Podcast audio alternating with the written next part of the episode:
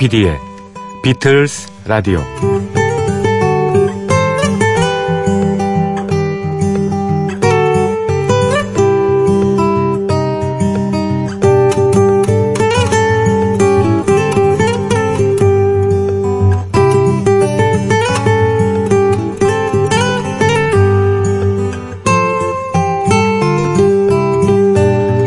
롱테일이라는 용어를 들어보셨는지요? 롱테일. 긴 꼬리란 뜻이죠? 원래는 인터넷 서점으로 출발한 아마존이라는 곳 있지 않습니까? 이 아마존의 매출을 누군가가 분석한 모양이에요. 베스트셀러 한 권을 내는 것이 돈벌이에 유리한가? 아니면 고만고만한 책을 많이 여러 권 발매하는 것이 매출에 보탬이 되는가 분석을 해봤다고 합니다.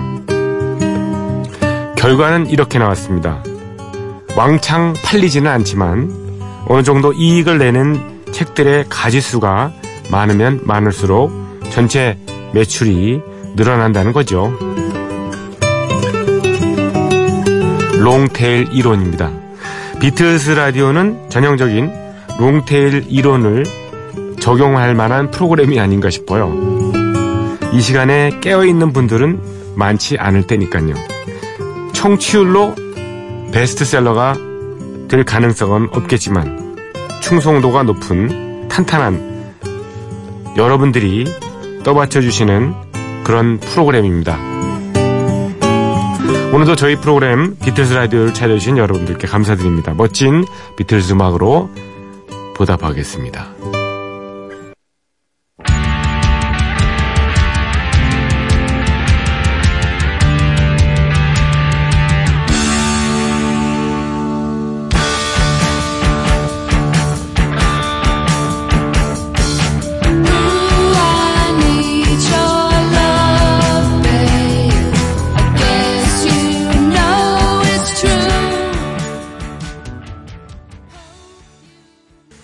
안녕하십니까. 조피디의 비틀스 라디오, 어, 5월 25일 금요일 순서 시작했습니다. 새벽 3시 지났습니다. 첫 곡으로 Eight Days a Week라는 곡을 띄워드렸습니다. 비틀스의 초창기, 예, 곡이죠. 예, Eight Days a Week. 오늘은 The Runaways의, 예, 연주와 노래로 들려드렸습니다. 여성, 예, 멤버들로 구성된 밴드입니다. Runaways. 이름을 뭐 도망자 또는 가출 청소년 뭐 이런 식으로 지었는지 모르겠네요. 네. 예, 보컬리스트는 조안 젯 그리고 리타 포드도 이렇게 같이 예, 불렀는데요. 조안 젯은 나중에 독립을 해서 예, 자기 밴드를 하나 조직했죠. 조안 젯 앤드 블랙 하트라는 예, 블랙 하트라는 예, 그룹을 조직해서 어, 여성 락커 중에서 아주 대표적인 예, 아티스트로 어, 인정을 받았었죠. 영화에도 나왔었는데 옛날에 저 그 마이클 제이 폭스하고 어, Light of Day라는 영화에서 또 남매지간으로 나와서 예, 여, 연기도 펼쳤던 그런 아티스트입니다. 어, Eight Days a Week 예 예전에 저 제가 2014년인가 예 어, 일본에서 1년 동안 생활을 할 때 그때 폴 맥카트니가 공연을 왔었잖아요. 근데 그때 한국 공연은 취소가 됐었었죠. 예. 2013년인가요? 14년인가요? 갑자기 생각이 안 나. 가물가물하네요. 예.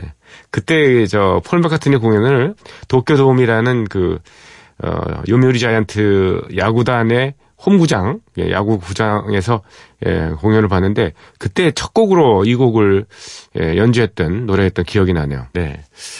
자, 조피디의 비틀스 라디오 저희 프로그램을 방문해 주시고 흔적 좀 남겨 주시고 예, 사연 좀 보내 주시고 신청곡도 좀 예, 써 주시기 바랍니다.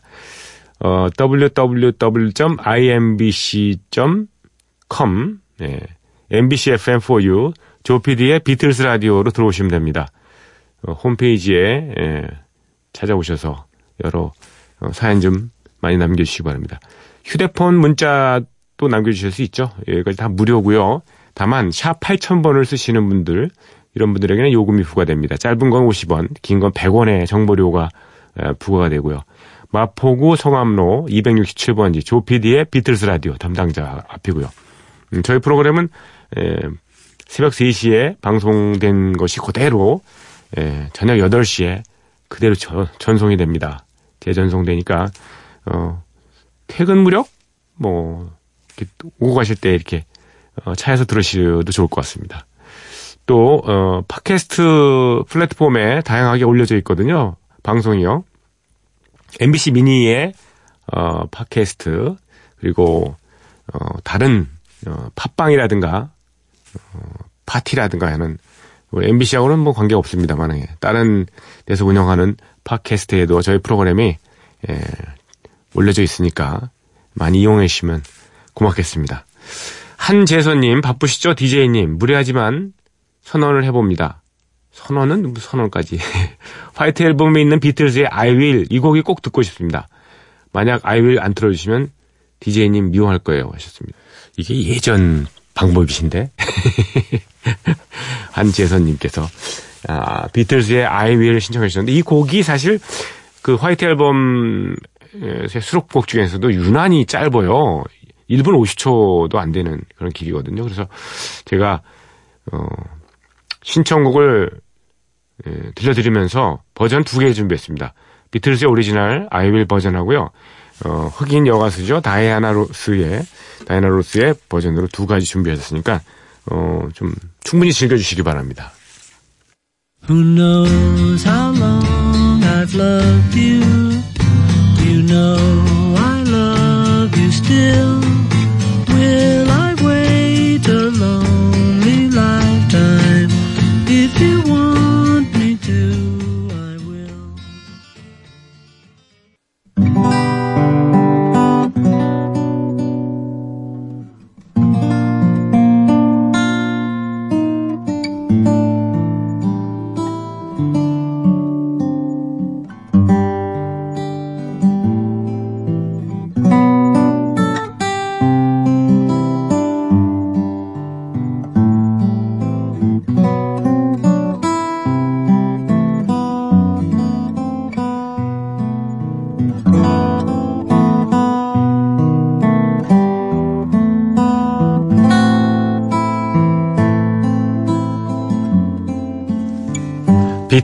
오디세이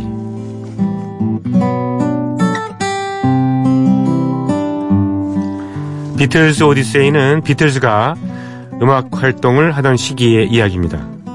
1950년대 중후반 이들 멤버들이 처음 만날 때부터 스토리는 시작합니다. 1960년대 그리고 비틀즈가 해체 수순을 밟은 1970년까지 그룹 활동의 전 과정을 연대기로 훑어드리는 시간입니다. 1962년도 에피소드가 이어집니다.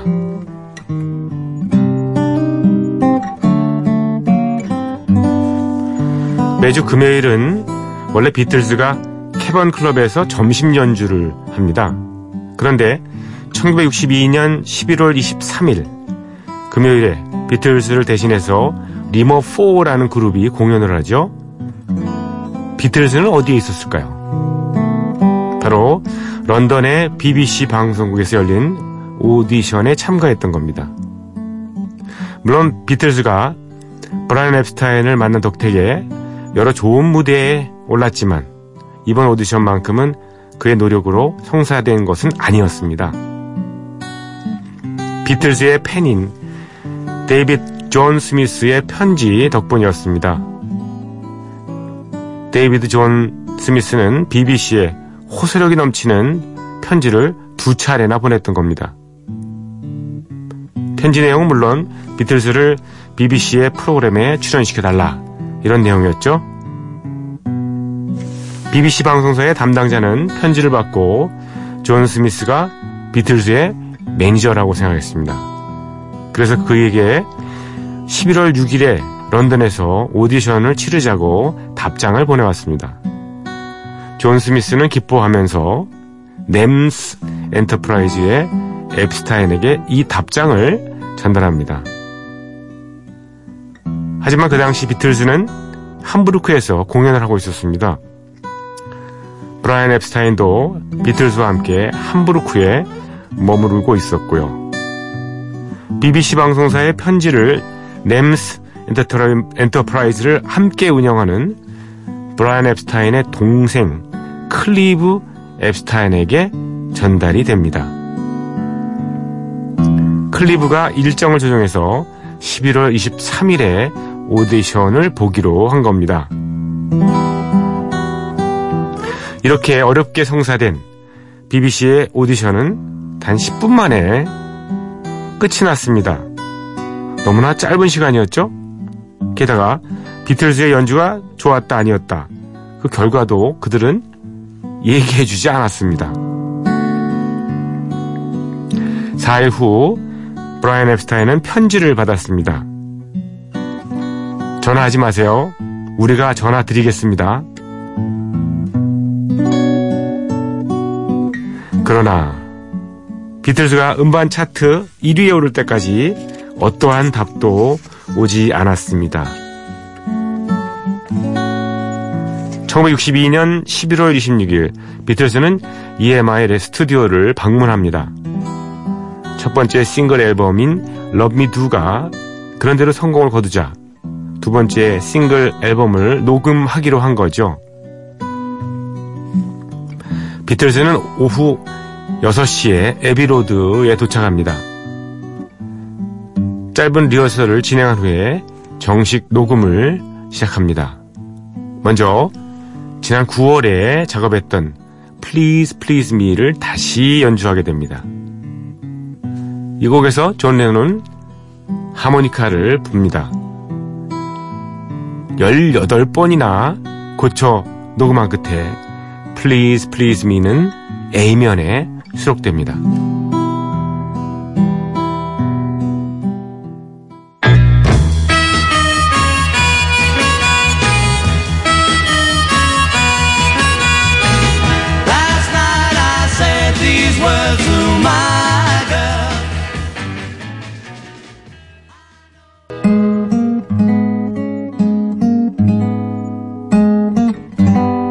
비틀즈의 Please Please Me였습니다. 이번에는 Ask Me Why를 연주합니다. 이 곡은 앞선 6월 6일에 피트베스트와 함께 녹음 작업을 할 때 한번 실현이 된 바 있었죠? 그때와는 다르게 약간 리메이크를 거친 버전으로 이날을 총 6번을 이 곡을 녹음하게 됩니다. 그리고 가장 잘 된 버전을 B면에 수록하기로 결정합니다.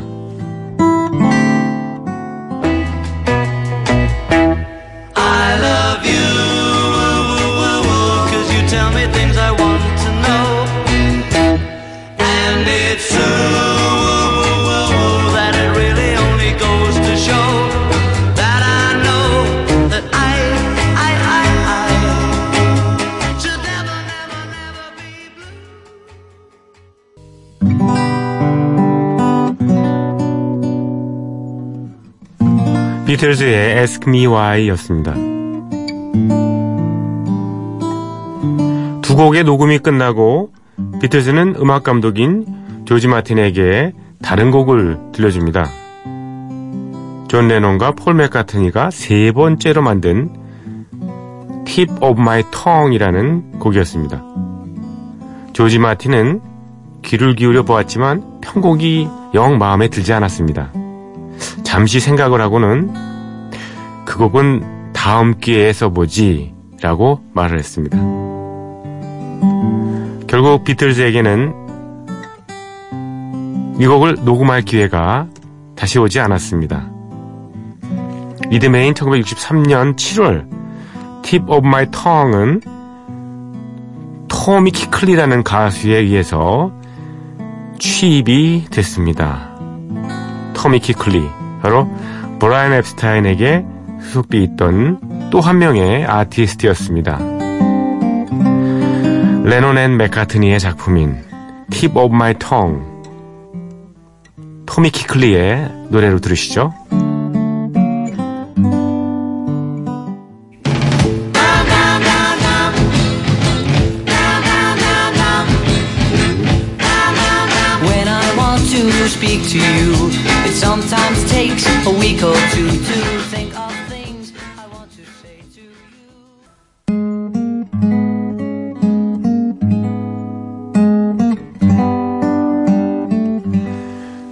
레논과 폴 맥카트니가 함께 만든 Tip of My Tongue 터미 키클리의 노래였습니다.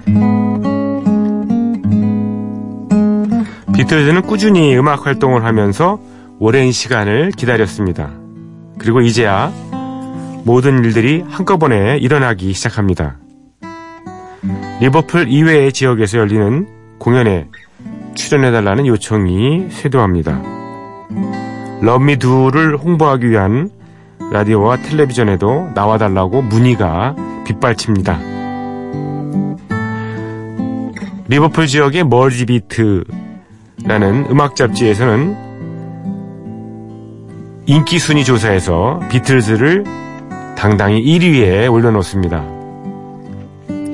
영국 전체를 대상으로 한 New Musical Express 조사에서도 비틀즈는 이름을 올립니다.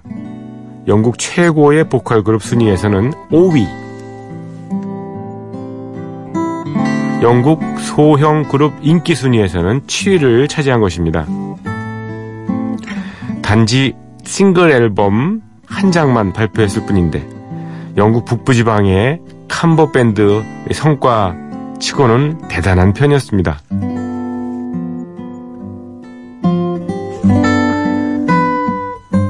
오늘 비틀스 오디세이는 여기까지입니다. 내일 이 시간에 이어드리겠습니다. 폴 맥카트니가 노래하는 엘비스 프레슬리의 리메이크 곡이죠. All Shook Up.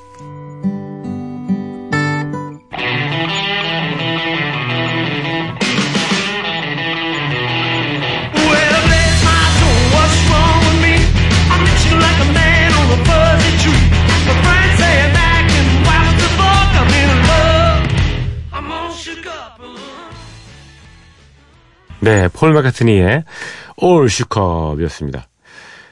어, 동명 타이틀에, 예, 그, 주크박스 뮤지컬도 있었던 걸로 아는데요. 예, 신나네요. 네. 자, 준비한 음악은요, 헬렌 메릴, 예, 어, 영국의, 예, 팝 재즈 아티스트죠. 헬렌 메릴의 비틀즈의 Rubber Soul 앨범에 수록되어 있던 The Word, 예, 사랑의 말이라는 곡입니다.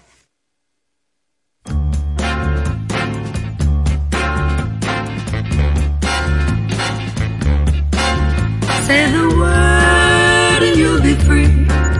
Say the word and be like me. Say the word I'm thinking of. Have you heard the word is love? 안녕하세요. 2시만 진행하고 있는 개그맨 박준영입니다. 와, 비틀즈 라디오에서 이렇게 인사를 드리게 돼서 정말 영광입니다. 어, 노래를 한 곡, 비틀즈 노래를 추천해 달라는 얘기를 듣고, 아, 제가 감히 이런 생각을 하다가, 어머, 어쨌든 감사합니다. 예. 어, 비틀즈에 대해서 제가 뭐, 여러분보다 많이 알지 아- 못할 것 같은데, 그래서 제가 고민을 하다가, 공부를 좀 해봤습니다. 그래서 그래도 뭐 Yesterday나 뭐 Let It Be나 이런 거 추천하면 또 너무 물론 명곡이지만 많이 들으셨을 것 같아서 그래도 그거보다는 좀 덜 들으신 노래 중에 하나 어떻게 있을까 하다가요. 제가 추천할 노래는 어, 비틀즈의 I'll Follow the Sun이라는 곡입니다. 그폴 맥카트니가 썼다는데요. 그래서 제가 공부를 좀 했는데요. 근데 이 노래가 그 CF에서도 나왔었던 것 같고 영화에서도 나왔었나요? 예.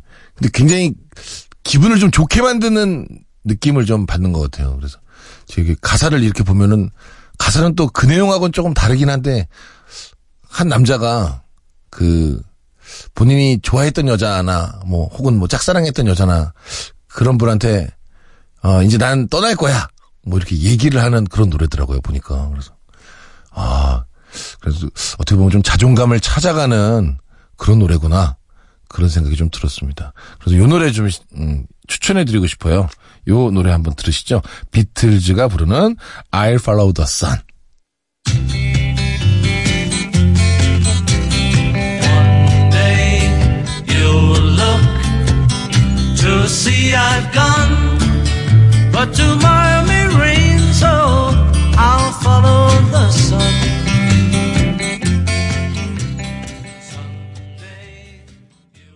네, 비틀즈의 I will follow the sun. 예, 개그맨이자 예, 두시만세 진행자인 박준영 씨가 추천해 준 곡이었습니다. 참 듣기 쉽지 않은 그런 곡인데 이분 참 연구하고 공부하는 그 정신이 아주 투철하시네요. 예, 제가 부탁을 드렸더니 좀 제가 비틀즈에서 잘 모르니까 하루 정도 제가 집에서 공부해 오겠습니다. 하더니 이 곡을 One day you'll look to see I've gone. 예. 어느 날 넌 내가 떠난 것을 보게 될 거야. For tomorrow may rain. So I'll follow the sun. 내일은 비가 올 수도 있으니까 난 태양을 따라갈 거야. 이렇게 얘기를 하는 겁니다. 예. 좀 뭐, 어떻게 보면 저, 음, 뭐랄까요. 음, 여자가 관심을 안 보이니까 여자한테 좀, 좀 차인 상태인데, 예. 예. 어, 차인 상태지만, 예. 그, 자기도 이별을 통보하면서 이렇게 떠난다는 뭐 그런 내용이죠. 예. 폴 맥카트니가 이 곡을, 어, 청소년 시절에 16살 때 썼다 그래요. 예. 음, 참, 정감 있는 곡이죠. 근데 1분 50초밖에 안 되는 곡이라서 비틀즈의 초창기 곡들은 뭐, 어, 이 당시에는 보통 대충 뭐 2분 내외로 끝나는 그런 대중음악들이 많았어서 그런지 그때 그 스타일을 따지다 보니까 따라가다 보니까 비틀즈의 곡들은 좀 짧습니다. 그래서 아쉽습니다. 아까 그 아이윌도 그렇고요. 그래서 제가 칸츄리 가수인 데이빗 볼의 I'll Follow the Sun을 어, 좀 다시 한번 예, 걸어놨습니다. 한번 들어볼까요?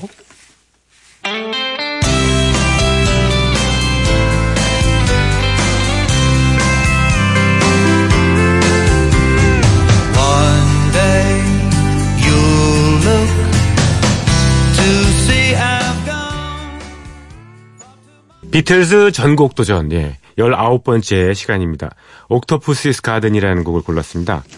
Octopus's Garden, 비틀즈의 드러머인 링고스타가 만든 노래입니다. 링고스타는 그룹 활동 시절에 딱 두 곡만 직접 작사, 작곡을 했습니다. 그 중 하나가 오늘 소개하는 Octopus's Garden이고, 나머지 하나는요, White 앨범에 실렸던 Don't Pass Me By라는 곡이죠. 1969년 4월 26일 Abbey Road 스튜디오에서 녹음된 Octopus's Garden은 제목이 참 흥미롭습니다. 문어의 정원 혹은 낙지의 정원이죠.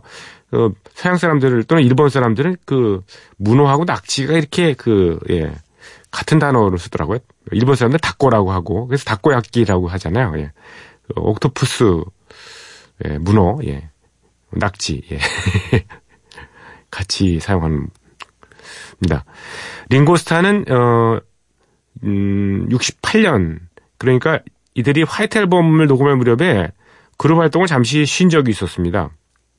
이때 가족을 데리고 이탈리아의 어, 사르데나 섬으로 여행을 떠났죠.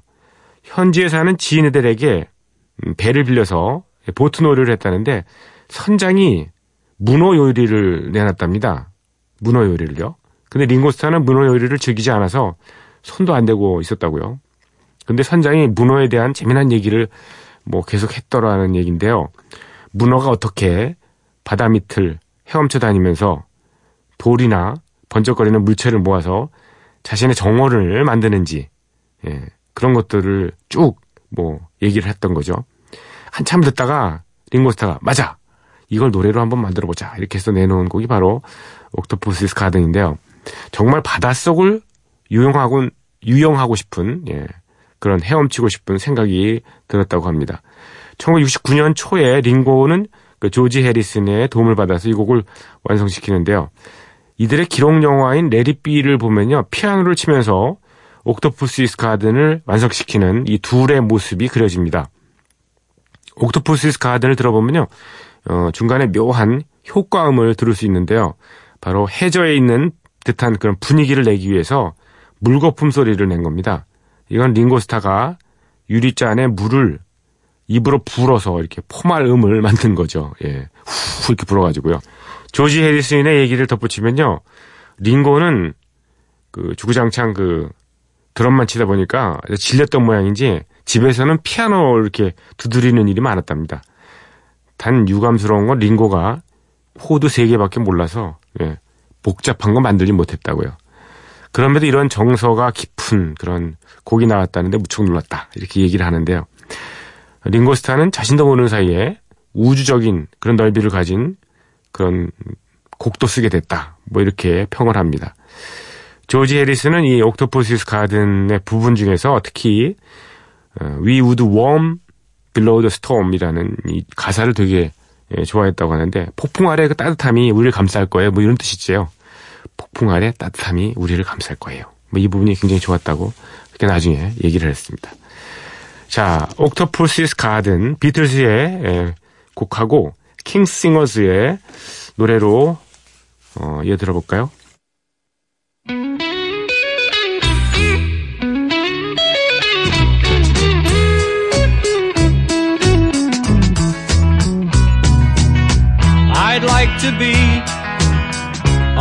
The sea in an octopus's garden in the shade.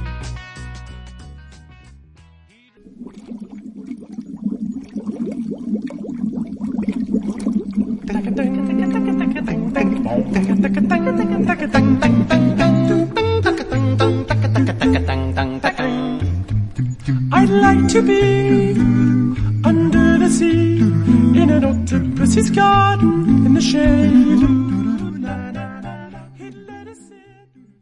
아카펠라 아주 매력 있는데요. 예.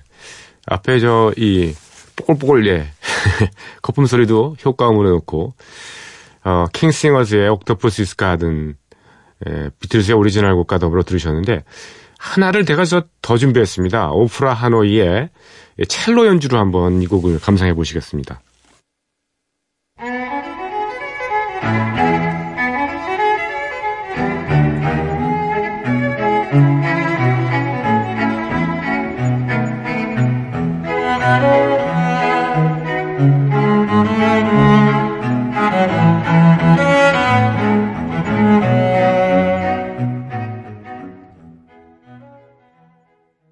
코드 3개밖에 모른다는 예.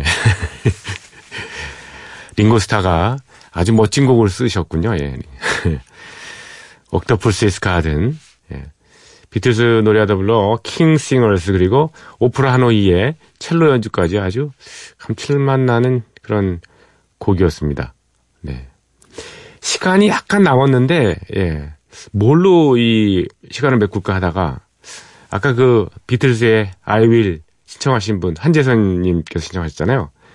어, 오리지널 비틀즈의 곡과 더불어 다이아나 로스의 예, 곡을 띄워드렸는데 이게 잠깐 좀 찜찜하더라고요. 왜냐하면 음, 영화 사운드트랙에 있던 I Will 있지 않습니까? 여러분도 많이 기억하시는 예.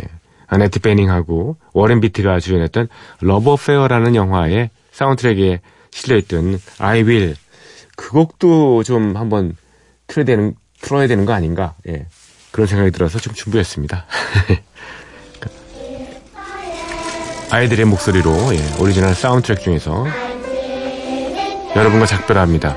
조피디의 비틀즈 라디오 내일 이 시간에 다시 뵙겠습니다.